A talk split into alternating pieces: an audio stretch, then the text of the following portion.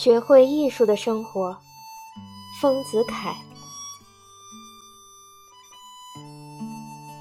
原本我们出生入世的时候，最初并不提防到这世界是如此狭隘而使人窒息的。我们虽然由儿童变成大人，然而我们这心灵是始终一贯的心灵，既依然是儿时的心灵，只不过经过过久的压抑，所有的怒放的、炙热的感情的萌芽屡被折磨。不敢再发声罢了。这种感情的根，依旧深深地伏在做大人后的我们的心灵中。这就是人生的苦闷根源。我们谁都怀着这苦闷，我们总想发泄着苦闷，以求一次人生的畅快。艺术的境地。就是我们所开辟的来发泄这生的苦闷的乐园。我们的身体被束缚于现实，匍匐在地上。然而，我们在艺术的生活中，可以适时放下我们的一切压迫与负担，解除我们平日处事的苦心，而做真的自己的生活，认识自己的奔放的生命。我们可以瞥见无限的姿态，可以体验人生的崇高不朽，而发现生的意义与价值了。艺术教育，就是教人以这艺术的生活的。知识、道德，在人间固然必要，然倘若缺乏这种艺术的生活，纯粹的知识与道德，全是枯燥的法则的纲。这纲愈加繁多，人生愈加狭隘。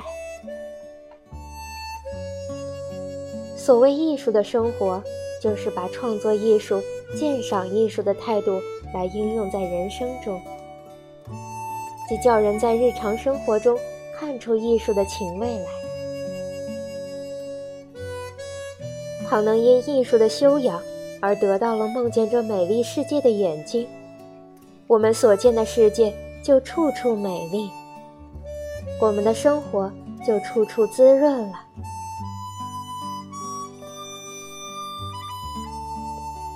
艺术教育就是教人用像作画、看画一样的态度来对待世界，换言之，就是教人学做孩子，就是培养小孩子的这点童心。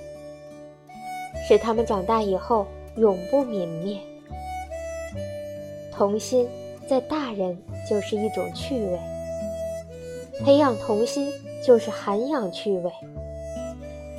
大人与孩子分居两个不同的世界，儿童对于人生自然另取一种特殊的态度，即对于人生自然的绝缘的看法。哲学的考察起来，绝缘的正是世界的真相；即艺术的世界，正是真的世界。人类最初天生是和平的、爱的，所以小孩子天生有艺术态度的基础。实践教育儿童的人，父母、老师，切不可吃儿童的痴呆，切不可把儿童大人化。宁可保留培养他们的一点痴呆，直到成人以后，因为这痴呆就是童心。童心，在大人就是一种趣味。培养童心就是涵养趣味。小孩子的生活，全是趣味本位的生活。我所谓培养，就是做父母、做老师的人，应该承继助长。修正他们对于事物的看法，要处处离去因习，不守传统，不照习惯，而培养其全新的、纯洁的人的心。对于世间事物，处处要教他用这个全新的、纯洁的心来领教，或用这个全新的、纯洁的心来批判、选择而实行。